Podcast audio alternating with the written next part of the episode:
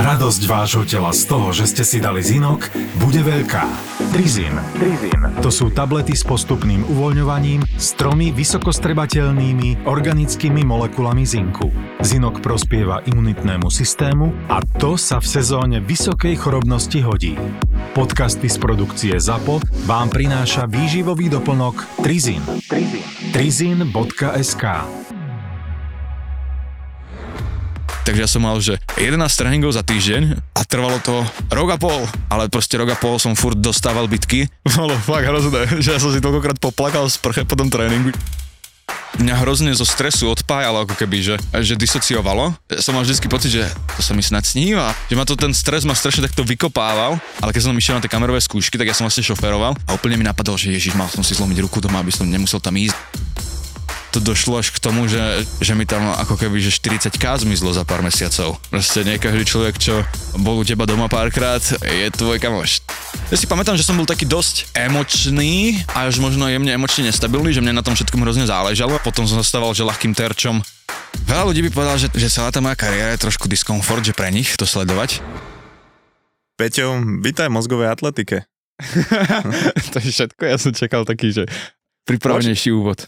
Poviem to takto. Ja si pamätám, eh, keď ja som bol prvýkrát v Amerike a ono to bolo vlastne splnenie môjho detského sna, pretože som asi ako dieťa pozeral veľa Spidermana. Aké to je teraz, keď sedíš v tomto kresle, eh, byť vo svojom vysnívanom podcaste, že sa ti plní tvoj najväčší sen? Toto by ma zaujímalo. Mne už aj tu hodinky pípajú, že mám strašne vysoký tep. Vieš, štípem sa, že či sa mi to nesníva. Tak vieš, že taký ten nevinný follow, čo ti priletel na začiatku tvojej cha- kariéry, bol odo mňa, lebo ja som bol fanúšik tohto podcastu since day one. A keď som videl, že tam ty občas zoberieš nejakého hostia, tak som si hovoril, že možno už je čas. Možno už by som sa mohol aj ja niečo priniesť. No, tak to sa ťa spýtam po konci tohto podcastu, že či to naozaj nebudeš lutovať.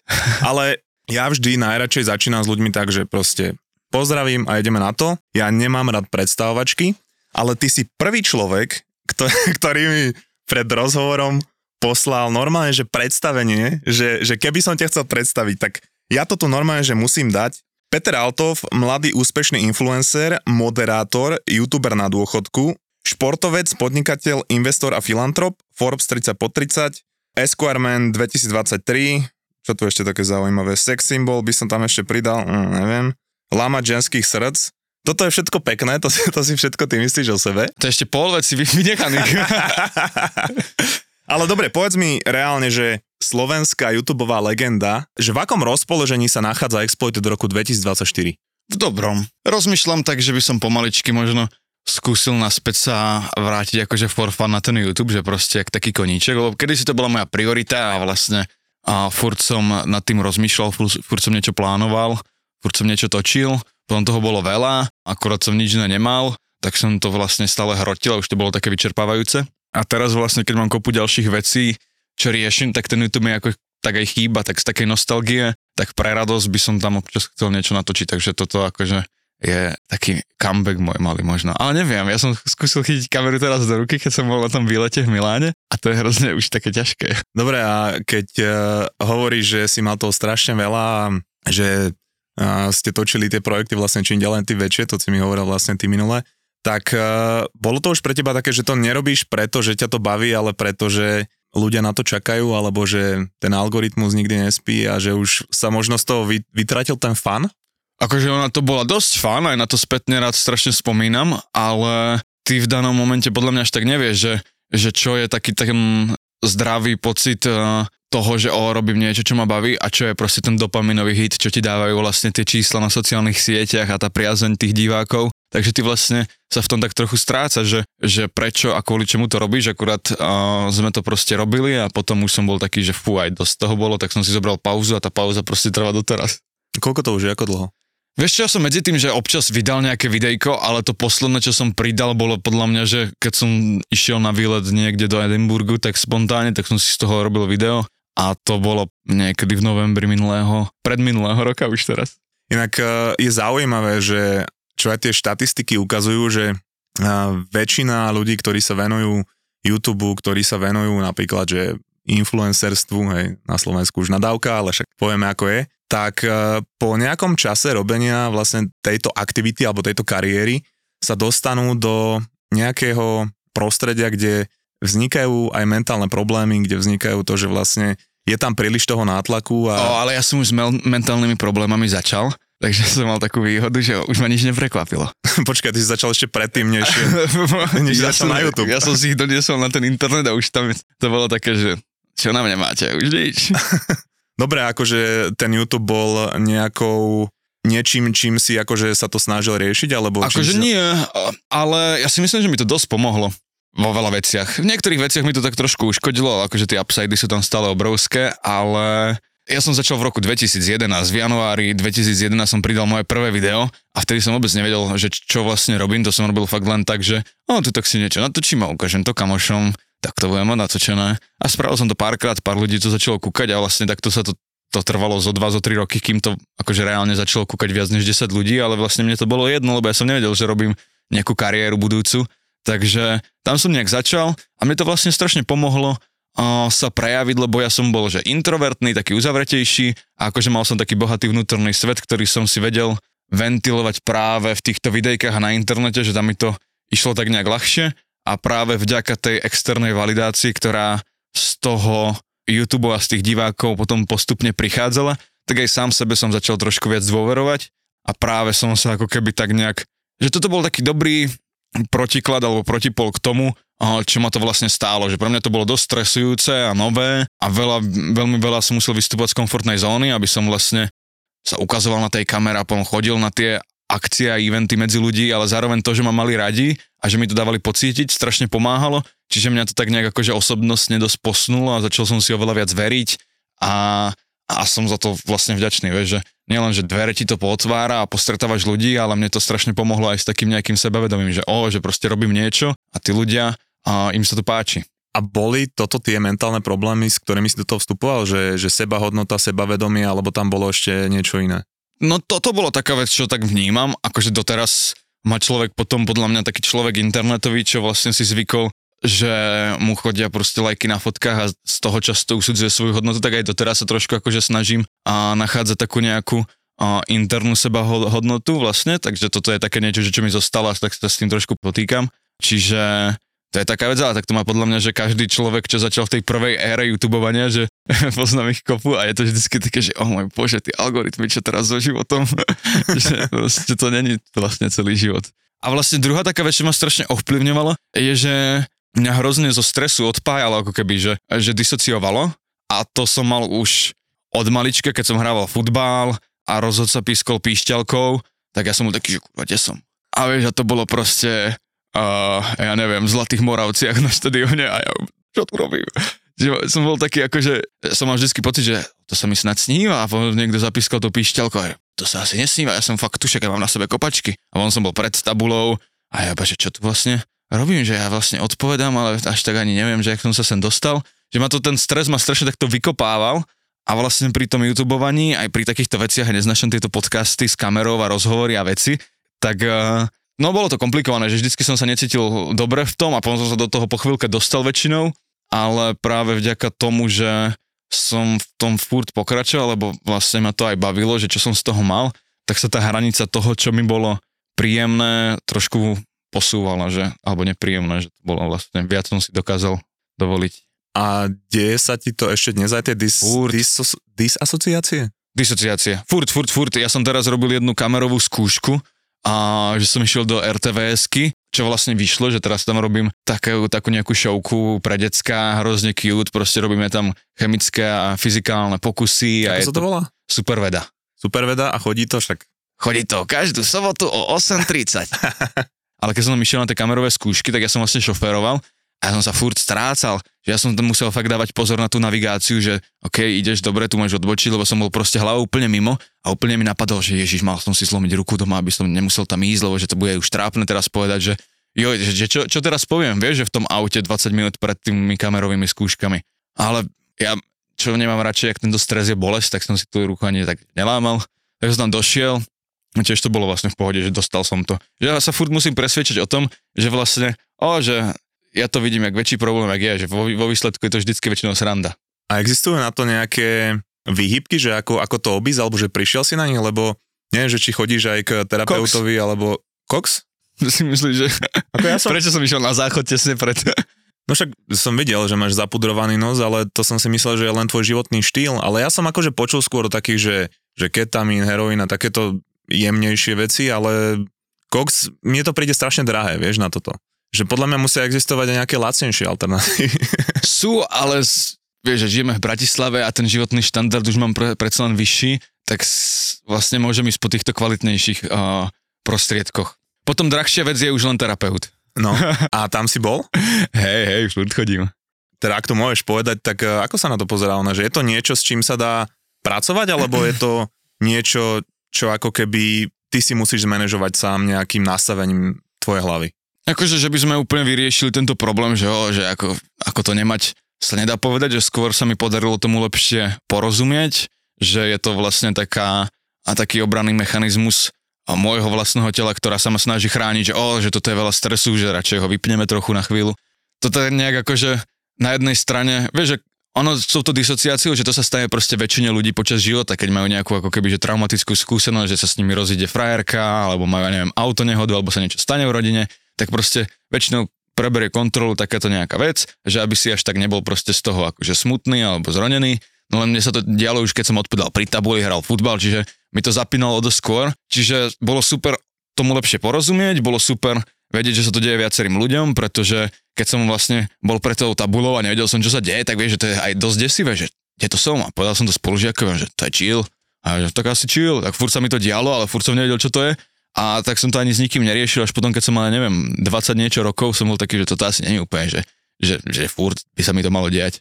Takže toto mi pomohlo, tomu porozumieť, menej sa toho báť, a vlastne, keď sa mi to deje, tak to vlastne viem komunikovať, lebo ono sa to niekedy stane v takých situáciách, keď je dobre povedať, že OK, že teraz som trochu mimo, že vráťme sa.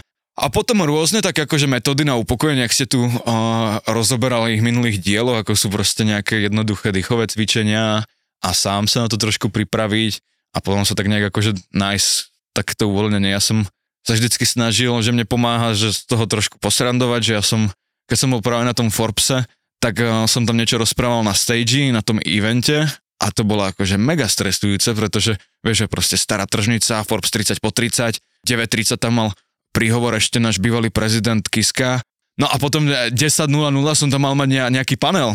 A vieš, a ja, ja proste, keď mi niekto niečo takéto povie, tak ja som väčšinou taký, že hey, let's go, že jasné, že budem mať panel na Forbese, ale proste došiel som tam a že čo tiebe. Ale už keď som bol doma, som z toho dosť panikáril, som bol taký, že dojdem tam v papučiach a že že keď sa ma budú pýtať, že prečo som tam v papučiach, tak ja im poviem, že proste, že bol som v takom strese, že som sa zabudol obuť. Čo vlastne není až tak pravda, ale bol som v takom strese, že by som sa teoreticky mohol zabudnúť obuť.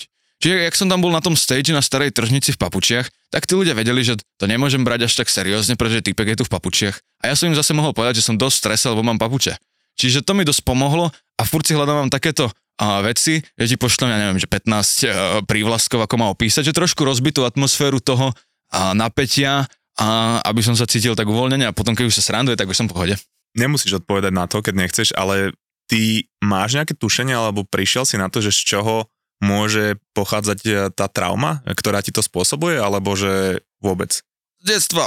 A, a akože konkrétne, tak nejak potom furt pátrame, lebo to sú také akože vecičky, ktoré máš aj pocit, že o, niečo som objavil a ono to vlastne ešte, že niekde hlbšie a tak človek tak potom furt nejako pátra a občas to ide ľahšie, občas to nejde vôbec, takže sa to tak nejak furt, že objavuje.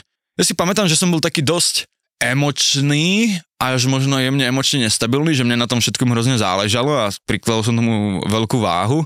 Čiže keď som dostal že zlú známku, tak som bol z toho smutný, že som si vedel aj poplakať. Aj na tom futbale, keď sa ja niečo nedarilo, tak uh, to bolo na mne vidieť a všetko som to takto akože prežíval a ono potom som že ľahkým terčom tých ľudí okolo, že o, prečo plačeš kvôli dvojke z fyziky a ja, to je dvojka, kurva, som na to učil včera a dostal som dvojku, že proste nespokojný som bol a, a tak mi to strašne kazilo, kazilo veľa vecí, tak som sa snažil byť menej emočný a podľa mňa tamto nejako ako keby začalo prichádzať, že ak sa odstrihávaš od tých nejakých emócií, tak vlastne odstrihávaš viacero veci, ale to je iba taká domnienka, vieš, že my na tom akože my to riešime a občas sa dostaneme hlbšie, občas nie a proste toto je také, že no, this could be.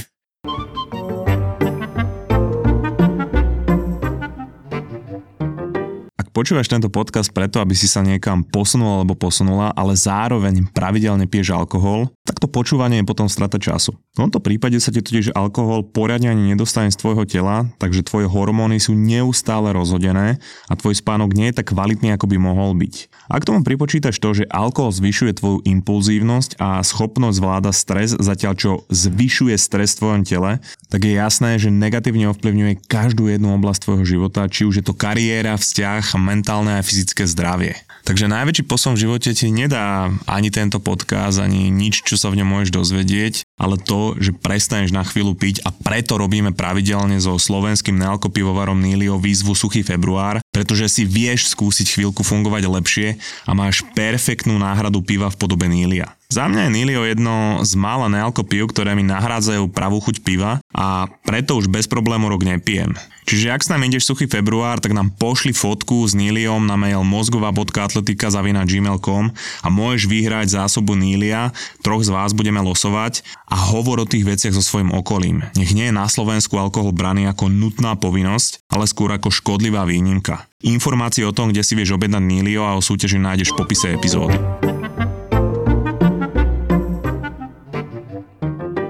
Je dobré, že o tom rozprávaš, lebo veľa ľudí, ktorí si napríklad týmto prechádza, tak eh, majú vždy taký pocit, že sa to deje iba im, že prečo sú oni takí vadní a ja si pamätám na jeden moment, kedy poznáš eh, Yes Theory, nie? Mm-hmm. No. A to sú chalani, proste YouTube kanál, ktorí robia stále diskomfortné veci a presne to bolo to, že oni stále tú laťku posúvali vyššie a, a vlastne dostali sa k tomu, že vlastne skákali bungee jumping z vrtulníku s Willom Smithom a to hlavné gro vlastne toho kanálu tvorili traje chalani, ktorí si stále vymýšľali akože to, že dobre, teraz oslovíme niekoho na ulici a, a že proste urobíme u neho party a pozveme tam iba náhodných ľudí, ktorí nepoznáme a tak. A jeden z nich bol eh, Matt, ktorý veľa z tých nápadov ako keby eh, vymýšľal, realizoval, ja som mal veľmi rád.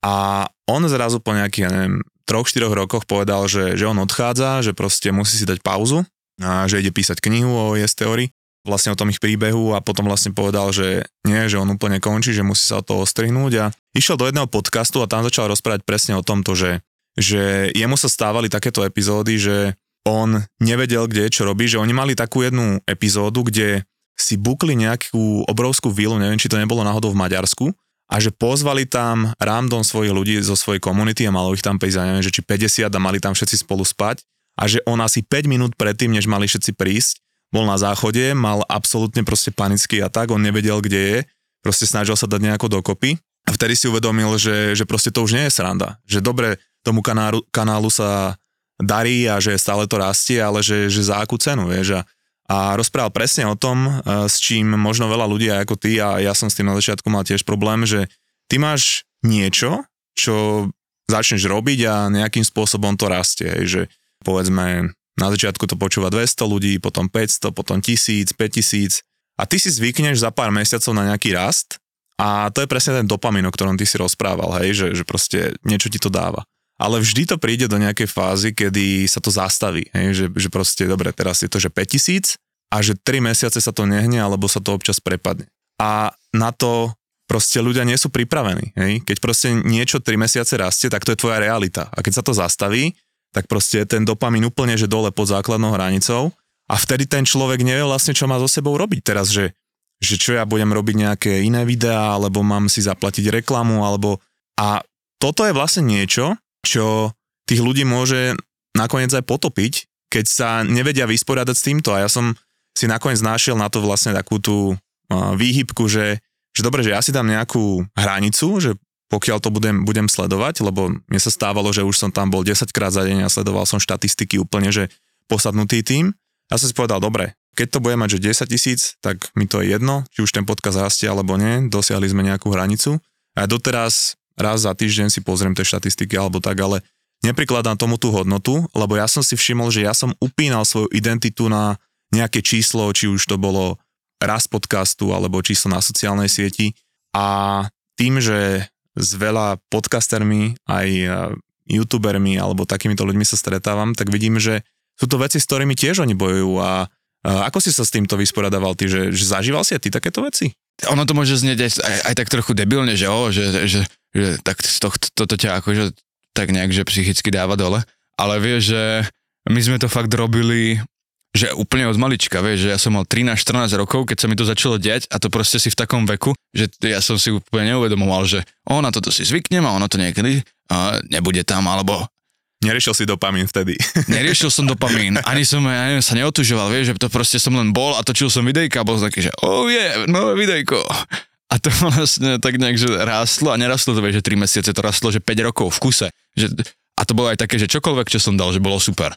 Potom už to bolo také, že nie všetko, čo som dal, že niektorým sa ve, ve, veciam darilo. Čiže bol si zase taký, ok, budem robiť tieto veci. A potom, o, mal by som možno robiť viac, vieš. A potom to už fakt tak škáluješ a posúvaš a potom už je to také, že že demotivujúce a podľa mňa, že strašne veľa ľudí na tom aj zhorelo, že, že ono veľa takých ľudí, čo si možno pamätá, že tvorili, ja neviem, 5-7 rokov dozadu, takže už ani nevie, že, že čo sa s nimi stalo, že nedokázali ako keby stále niečo akože vymýšľať, lebo však to bolo proste náročné a ja som sa s tým vysporiadaval tak, že som skrátka robil aj iné veci ja milujem, keď niektorí ľudia povedia, že o, môj biznis stojí na štyroch nohách jak stolička. A teraz môžem povedať, že o, to aj moja kariéra tak stojí jak taká stolička štvor noha. A proste jedna noha, joj, toto som vždycky chcel niekde povedať. Jedna noha bol ten YouTube a potom zvyšné veci, vieš, že aj Instagram mi dosť pomohol a tieto spolupráce, ale do toho tam bol vždycky nejaký projektík a nejaký sen, ktorý som sa snažil si plniť. A tak je tomu vlastne aj doteraz, že neštvú ma alebo nestresujú ma čísla a takéto veci na sociálnych sieťach, pretože som dosť zaneprázdnený s inými projektíkmi, ktoré by som rád vybudoval. A to je také, že proste tam je furt čo budovať, že niektoré tie veci už sa potom ťažko posúvajú a človek je z toho taký, že OK, čo teraz, ale mám teraz úplne inde fokus, že kde sa môžem ešte zlepšovať a to je také motivujúce, že vo, môžem byť lepší ako pred týždňom. Ale vieš, ono, ono to môže ako znieť bizárne, že niekto sa tu rozpráva o tom, že aký ťažký život má influencer. Ja ale... neznášam tieto reči, kde sa influencery stiažujú. Ale vieš čo, uh, ono, mňa, mňa to nezaujíma preto, že teraz, no, poďme sa baviť o mentálnych problémoch influencerov. Mňa to zaujíma preto, že keď sa pozrieš... Prvom rade musíš mať mentálne problémy na to, aby si bol influencer. Mm, to je dobrý hey, no, no proste musíš, musíš chcieť uh, jak sa to povie, attention whore, vieš, že, že e, chceš pozornosť za každú cenu, vieš. Tak, tak, tak. My sme sa ako deti nenaučili byť sami so sebou, tak e, sme potrebovali stále nejakú pozornosť a to sa prenieslo do toho. Ale že mňa to zaujíma z toho pohľadu, že ty keď sa pozrieš na rôzne odvetvia, ktoré ľudia robia, tak proste toto konkrétne odvetvie je asi jedno z najväčších, kde majú ľudia proste mentálne problémy a vyhorejú alebo proste sa mentálne zosypú. A to mi príde také zaujímavé, že, že skúmať tie veci, vieš, že, že ja neviem, ty si pozeráš influencera, ktorý cestuje a strašne mu závidí, že wow, že on má fantastický život, lebo on stále chodí proste niekde a cestuje a je to jeho práca, ale ty keď si uvedomíš, že väčšinu toho času on premýšľa, on sa nepozerá, že, á, že toto je pekné a že toto si teraz užijem a som v momente, ale on si povie, dobre, tak uh, jak to teraz natočím, aby to dobre vyzeralo na Instagrame a kde musím položiť kameru, aby ja som sa natočil ako k tej veci. No a to hlavne teraz, jak máš všetky tie ostatné sociálne siete, tak to je také, že o, toto bude na storku, toto na Reelsko, toto na YouTube, toto ja neviem. A si musím ešte odfotiť e, do postu a reálne ten človek potom ani si to neužije, že ja potom, teraz som bol na tom evente v Miláne, vieš, a povedal som si, že že mal som tam nejaké plnenie, že musím si to spraviť reelsko, ale ja som si povedal, že oh, že toto bude super príležitosť, ak si skúsi ten vlog natočiť. A to ja som furt zabudol vy, vyťahovať tú kameru, vieš, že, že ja som sa bol prejsť po Miláne, hľadať geokešky a, a našiel som proste fakt cool a potom keď som stál odchádzať, že kurva, však ja som to nenatočil, že však ja som youtuber. Myslí. Takže že to keď človek si chce užiť, alebo keď má fan, tak ono častokrát uh, zabúda, že, oh, že mal by som to toto a potom vlastne aj opačne to funguje, že keď vlastne uh, robíš všetky tieto veci, tak potom strašne málo je tam tej fan podľa mňa. Akože niekto povie, že oh, mňa to hrozne baví, ale proste furt musíš myslieť na to, že a toto a toto a toto, tak si to podľa mňa tak neužiješ. No, že to je to, že, že na jednej strane uh, chceš hovoriť o meditácii, o tom, ako byť v prítomnosti a užívať si všetky tie veci a na druhej strane si povieš, hm, toto by sa tým mojim sledovateľom páčilo, ale vo výsledku im to je úplne jedno, pretože uh, oni uvidia tvoju storku a potom uvidia ďalších 200 behom 30 minút, takže preto som si aj ja povedal, že proste nebudem točiť veci na dovolenke a, a proste podľa mňa to nikomu nechýba. Mne to trochu chýbalo. Hej, chýbalo? Tak ja Hej. potom pre teba nejaké natočím, hej, že uh, Ak by sa dalo. dick pic a podobne, tie, čo vždy chceš. To je no. vždycky. Hej, akože mal som tam taký výpadok, vieš, tých fotiek, tak som bol taký smutný, že som musel z galérie No, vyťahovať. si, si, musíš, si musíš naplánovať dopredu, že dobre, že teraz Denis ide na dovolenku na týždeň a nebudú Spraviť týždeň dick hej, dopredu.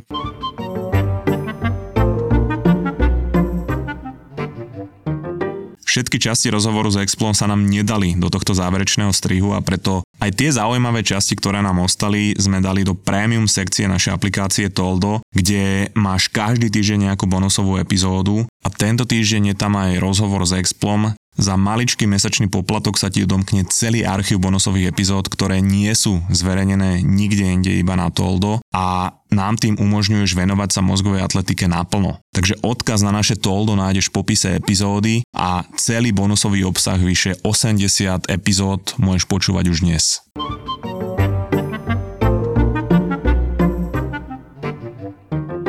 Uh, chcel som sa ťa spýtať o tom, pretože Tak aj... budeme celý tento podcast lutovať influencerov, že pozor- nie, nie, Vážne je to ťažké hrozne. nie, máte úžasný život, dostávate peniaze za to, že dáte post to, čo si každý myslí. že? Ale um, Tebe platia za tie lajky, že? jeden like, 10 eur. to máte strašne dobré. Moja klasická téma, najobľúbenejšia, diskomfort, po novom aj faily. A viem, že aj počas tvojej kariéry, počas tvojho života je vlastne aj ten YouTube o tom, že proste niečo sa ti podarí, niečo sa ti nepodarí, ale máš aj strašne veľa príležitostí, ktoré si myslíš, že by mohli byť dobré a nakoniec si z toho úplný fail, alebo je z toho niečo, čo si nechcel. Tak som sa ťa chcel spýtať, že čo boli za teba také tie najvyhrotenejšie diskomforty, ktorými si ty musel prechádzať v tvojom živote, či sa to týka aj toho YouTube alebo aj osobného života a že, že či ťa toto niekam ako keby posunul. Veľa ľudí by povedal, že, tak, že celá tá moja kariéra je trošku diskomfort, že pre nich to sledovať, ale... Počkaj, počkaj, akože, že sledovať teba. strašný diskomfort pre ľudí. A, nie, vieš čo? Ono diskomfortné vlastne pre mňa bolo na začiatku viac menej, že akékoľvek opúšťanie toho safe spaceu, čo som bol ja a s mikrofónom za počítačom, vieš, že robil som si tam nejaké Minecraft videjko, občas som do toho pridal aj kameru, už to bolo moc, takže to bolo pre mňa diskomfortné a potom, keď som chodil na všetky tieto, že my sme tam mali všelijaké eventíky, jak decka, a potom sme boli občas v nejakom rozhovore a takto. Som bol z toho vždycky hrozne napätý a to bolo pre mňa také, že o môj bože, že toto nechcem robiť. Ale potom to bolo také, že o, asi by som mal, lebo však vieš, že to bolo proste to takéto základné vystupovanie, čo vlastne aj doteraz a sa občas do toho dokopávam, ale pomáha to. Ale úplne asi taký najväčší diskomfort oh, bol asi Octagon. Rozmýšľam, že či ešte niečo je, lebo ja som si furt na seba pripravoval takéto výzvy, vieš, že ja som vedel, a to som akože vôbec nevedel túto teóriu o diskomfortoch a veciach, ale ja som vedel, že čím viac sa vlastne prekonávam v týchto veciach, tak tým viac rastiem jak človek a ja som už proste od pomerne, ja neviem, mladosti 17, 18, neviem koľko rokov, bol taký, že o, že chcel by som tak nejak akože byť taká nejaká lepšia verzia seba a posúvať sa niekam, rozvíjať sa. A keď sa mi vlastne takto darí, nejak sa mi otvárajú dvere a napreduje, tak by som chcel zostať stále relevantný a tak nejak budovať tú svoju osobnosť ďalej, aby som furt mohol o niečom rozprávať, aby som mu furt, furt mal čo ponúknuť, aby som sa tým ľuďom skrátka neokúkal. A tak som sa snažil sa stále prekonávať a, a to bolo vlastne vo forme všelijakých týchto víziev, že som hovoril áno na veci, čo sa mi diali, aj keď som vlastne vedel, že, že to bude pain. A, a vlastne si to vyvrcholilo tým oktagónom a to je, že sme mali mať zápas, ktorý sa teda ani neuskutočnil, ale mali sme mať zápas v oktagone a to vyzeralo tak, že ešte pred koronou sme si potriasli rukou s Palom Nerudom a tí mi našli súpera takého českého youtubera a že proste budeme mať také, to bolo také, že vtedy ešte úplne na Slovensku nebolo toľko veľa fightov, alebo v podstate žiadny, že to mal byť taký akože prvý veľký entertainment fight. A tým, jak ja som v týchto veciach poctivý, tak som to bral vážne a prišiel som vlastne do OFI v Bratislave, do gymu. A oni tým, že proste tiež majú a, také meno toho, že to berú vážne, tak som na to proste naskočil a bolo to hrozné. Ja som trénoval, že od pondelka do piatku ráno a večer, každý deň a potom ešte sobotu som mal jeden tréning, takže ja som mal, že 11 tréningov za týždeň a trvalo to rok a pol. A ono som nám do toho furt odkladal ten zápas, čiže lebo prišla korona A prvé odloženie prišla korona, druhé odloženie, potom sme nevedeli čo, a potom sa to už našťastie zrušilo, ale to už som mal toho, že najviac plné zuby. Ale proste rok a pol som furt dostával bitky a to ja nie som až taký, že, že konfliktný typ a tak vlastne dostávať niekoľkokrát do týždňa na piču. Bolo fakt hrozné, že ja som si toľkokrát poplakal z prche po tom tréningu, že čo to, čo to sa krá robím. Lebo vlastne, no to bolo obrovské vystúpenie pre mňa, že fakt sranda a akože ja milujem šport, ja furt niečo športujem, tak som si hovoril, že potiahnem to tým športom, ale akože keď tam furt dostávaš do papule od ľudí, ktorí to robia 10-15 rokov, vie, že to, ja som tam nemal, že sparring partnera Miška z ulice, ale proste tam môj tréner ma otlkal a potom tam dali nejakého a, mladého fightera, čo proste a, chce byť veľký fighter. A on mal síce 16 rokov, ale robil to od 6, vie, že proste, a ja som ani nebolo mi prirodzené tam vlastne byť tých ľudí, takže väčšinou byli oni mňa, tak to bolo, že to bola pecka. Akože som za to vďačný, že bola to fakt dobrá skúsenosť, ale na konci som bol aj rád, že proste to už ďalej nemusíme ťahať, to proste nám vypršala zmluva po roku a pol, že proste uh, trebalo to podpísať na novo. Ja sa pýtam, že a vieme, kedy to bude, oni že nevedia, a že tak ja by som to už potom akože ani moc nehrotil, že, že na čo si toto robiť, že ja vlastne som si odniesol z toho to, čo som chcel a to je to, že proste aj keď to bolo nepríjemné, tak som zase ďalší deň prišiel a zase som sa proste nechal uh, byť, no, takže a bol tam nejaký taký low point, kedy si si povedal, že dobre, že tak toto už je, že tu má, že proste končím. A, Ježiš, mnoho, že, mnoho, no. mnoho takých bolo. A to som nemohol skončiť, vieš. Akože to už ste boli dohodnutí, že musíš proste pokračovať. Že už si sa zaviazal do toho. Hej, ale aj som pred sebou, že proste som bol k sebe prísny, že bol som nahnevaný a smutný, že, že mal som trošku inú predstavu, že mi to pôjde viac. Ale tak ja neviem, vieš, že to sa asi nedá porovnať s tým, že proste chytím tenisovú raketu a hrám tenis celkom dobre za dve hodiny. Badminton ide pecka, ale zrazu keď proste a mne ešte to jiu-jitsu išlo podľa mňa super, ale ako náhle a ťa niekto pri tom bije takto do tváre, tak to ja som zabúdal, že, že mu chcem spraviť armbar alebo nejaké škrtenie, to proste bolo také, že fuj, fuj, do piče. čiže, čiže to, tie údery ma tam dosť akože toto, čiže strašne veľkú mentálnu silu som musel vynakladať na to, aby som bol, že OK, že proste tak teraz proste budem dostávať tie údery a budem ďalej pokračovať v tom, čo som vlastne mal v pláne a to ja neviem, proste dať mu tam armbar alebo prejsť do mountu alebo proste, neviem, vrátiť mu nejaký. Ja som jednu dobu trénoval box a ja som bol teda taký, že, že box, že ja dobre na kondičku a na všetko a potom sme mali taký jeden sparring a proste tam bol môj kamoš eh, Roman, ktorý proste dlho robil kickbox a proste ten mi tam dal také šupy, že ja som si uvedomil, že prvýkrát, keď mi proste niekto dal poriadnu šupu, že proste toto, toto nie je na mňa, že toto nie je pre mňa. A potom sa bavil s druhým kamošom, s Ríšom z Vraženého psyche a on mi hovorí, no ale na to si zvykneš, proste musíš dostávať stále rany do tváre a potom, potom to bude lepšie. A bolo to potom lepšie, keď si dostával stále tie rany do tváre, to prijať? Yes, určite to bolo lepšie, len ja som sa futbal toho, že osprostiem z toho. Vieš, že... A podarilo sa to inak, akože. Že, že ale že ešte viac. že som sa bal toho, že proste budem mať z toho nejaký damage, lebo akože ono sa nemusí nič stať a môže sa stať proste raz zle, akože odnesie si z toho niečo proste, že ťa to trošku poznačí. A ja som tam občas videl proste takých fighterov, ktorí že odchádzali uprostred vety z rozho- rozhovoru, lebo si mysleli, že to ako keby skončilo.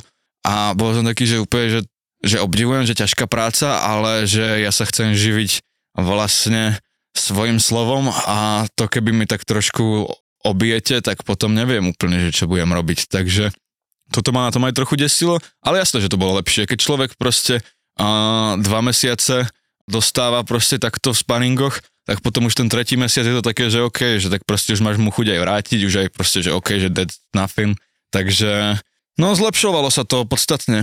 A je to úplne niečo iné, to som zistil teraz, keď som začal trénovať na Ironmana, keď si dáš nejaký ten cieľ, aj, že že keby si si povedal, že teraz len tak budem chodiť 11 krát do týždňa dostávať na hubu do posilky, tak je to asi menej priateľné, než keď vieš, že na konci bude nejaký zápas, kde proste musíš podať nejaký výkon. Hej, len to bol práve aj ten problém, že ja teraz to robím všetko pre radosť, že veľa z tých športov som si vlastne nechal. Na jiu-jitsu chodím viac menej pravidelne, box si občas ťuknem s chalanmi, že proste ideme s kamošom si len tak akože na nejakú súkromku, dáme si tam nejaký sparring a je to oveľa väčšia sranda, keď viem, že proste to robím len for fun, že oveľa viac ma to baví, aj ten sparring je proste sranda, pretože viem, že e, som tam ja s mojim felákom a proste chceme sa akože tak priateľsky pobiť a to proste málo čo je lepšie ako takto v rámci všetkých športových pravidiel zbiť kamoša. Že to je super, alebo ho uškrtiť, že to je úžasné. A v čom si myslíš, že ti to posunulo, že každý deň si musel ísť s hlavou proste do takého diskomfortu, keď si vedel, že, ťa, že sa ti nechce a že dostaneš na hubu zase? Bola keď... to taká disciplína. Vieš, že proste človek, ktorý nemá nad sebou uh, šéfa a nemá kancel a kolektív, kde by proste videlo, že, videl, že sa maká, tak ja veľakrát musím motivovať samého seba, jak sedím doma v tej izbe a je to tam také, že OK, mal by som možno toto zostriať, toto poslať, toto vymyslieť, toto pripraviť a niekedy je to fakt také, že keď nad sebou nikoho nemáš, tak furt musíš seba ako keby a dokopovať k tým veciam a to je tiež mega mentálne náročné, že keď je horší deň, tak potom ľahšie sa od toho upustí a, a poľaví sa.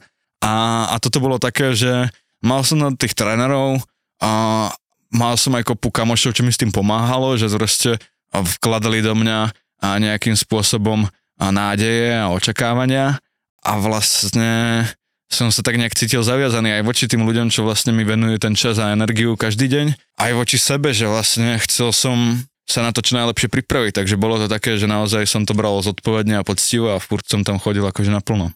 Toto je diskomfort, ktorý ťa posunul a teraz poďme k tým failom. Že čo sú tvoje najobľúbenejšie faily, alebo možno aj nie, že obľúbené, ktoré proste doteraz napríklad aj lutuješ, vieš? Asi taká najväčšia bola taká...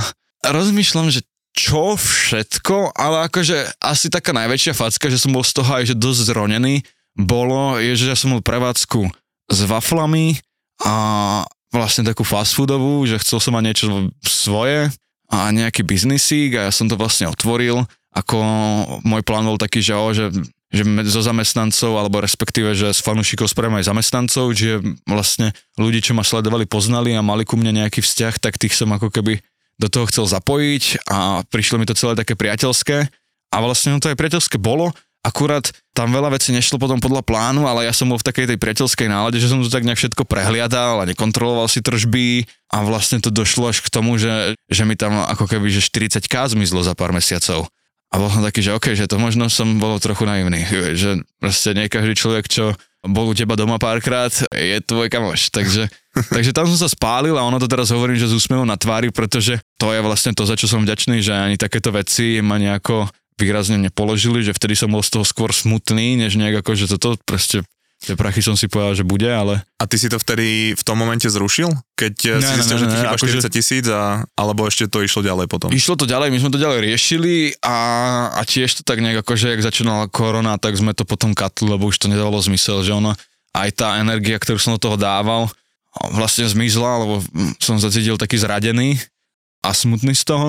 A, a potom aj vlastne aj ľudia, centra, všetko sa pozatváralo, takže to tak akože dobre, dobre skončilo a bola to taká cenná príučka, že teraz tiež budeme otvárať pizzerku, ale už... Crust. Crust.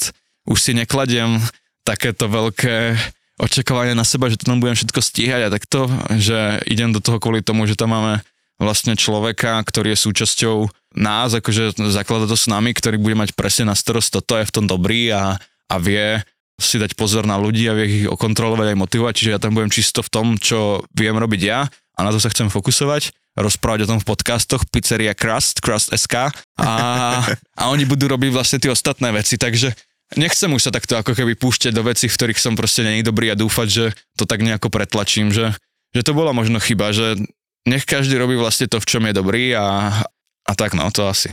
Tak my sme predsa nedávno sa bavili o jednej veci, ktorá ťa aj motivuje, ktorú dick by si picky. chcel. No nie, dickpiky, to už máme dohodnuté, však tam je jasná zmluva, aj 360 ročne. A, ale ten Ironman, hovoril si, že, že by si chceli ísť na Ironmana a ja sa ťa teda pýtam, že či by ste nechceli ísť do toho s nami. Tak to oficiálne ma pozývaš v podcaste, aby som z toho nemohol vycúvať? Áno. Akože Aby chcel. si sa zaviazal pred všetkými, vieš, a keď to teraz povieš a potom do toho nepôjdeš, tak budeš za pokryca. ja som si teraz a nahovoril kamošov dvoch na behanie, takže už sme si kúpili aj že polmaratónik tak na skúšku a takže 10. marca ideme do sa to volá, že Inverness Shire, to je niekde okolo Loch Ness jazera na severe Škótska, takže to také je také pozvanie, že kľudne sa pridajte, že sú tam stále miesta, takže to znie super a ja mám taký plán, že ich na to zmotať, ale do toho by som rád začal aj tieto veci robiť, Takže ja som za to, že poďme to skúsiť a uvidíme. Akože nie som si úplne istý tým svojim plávaním, že či sa tam neutopím. Ale hej, akože chcel by som to dať. Vieš, koľko je trénerov na plávanie? Podľa mňa to úplne, že v pohodičke dáš, ty si oveľa atletickejší typ ako ja. Tak keď to hovoríš takto.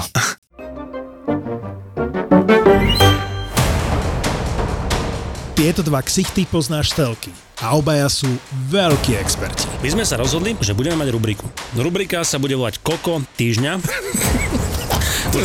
Jeden je bývalý hráč, druhý komentátor. Prídem raz. Na Ferrari. A v popise práce majú slovenský hokej ako inak. Povedzme si, ako hrali týmy vo vykurovacej sezóne. Napríklad to môžeš tiež takto. Ja sezóna, aha. A v loveckej? Rybárskej. Počas rúje? Kto mal najlepšiu formu? Rasto Konečný a Marek Marušiak v hokejovom podcaste Suspík. Suspík je plný typov z Extraligy, slovenskej repre a občas aj... Nemáš ešte vtip? Ja nemám vtipy. Ty, ty si si... si... ja to mám nejaké napísané.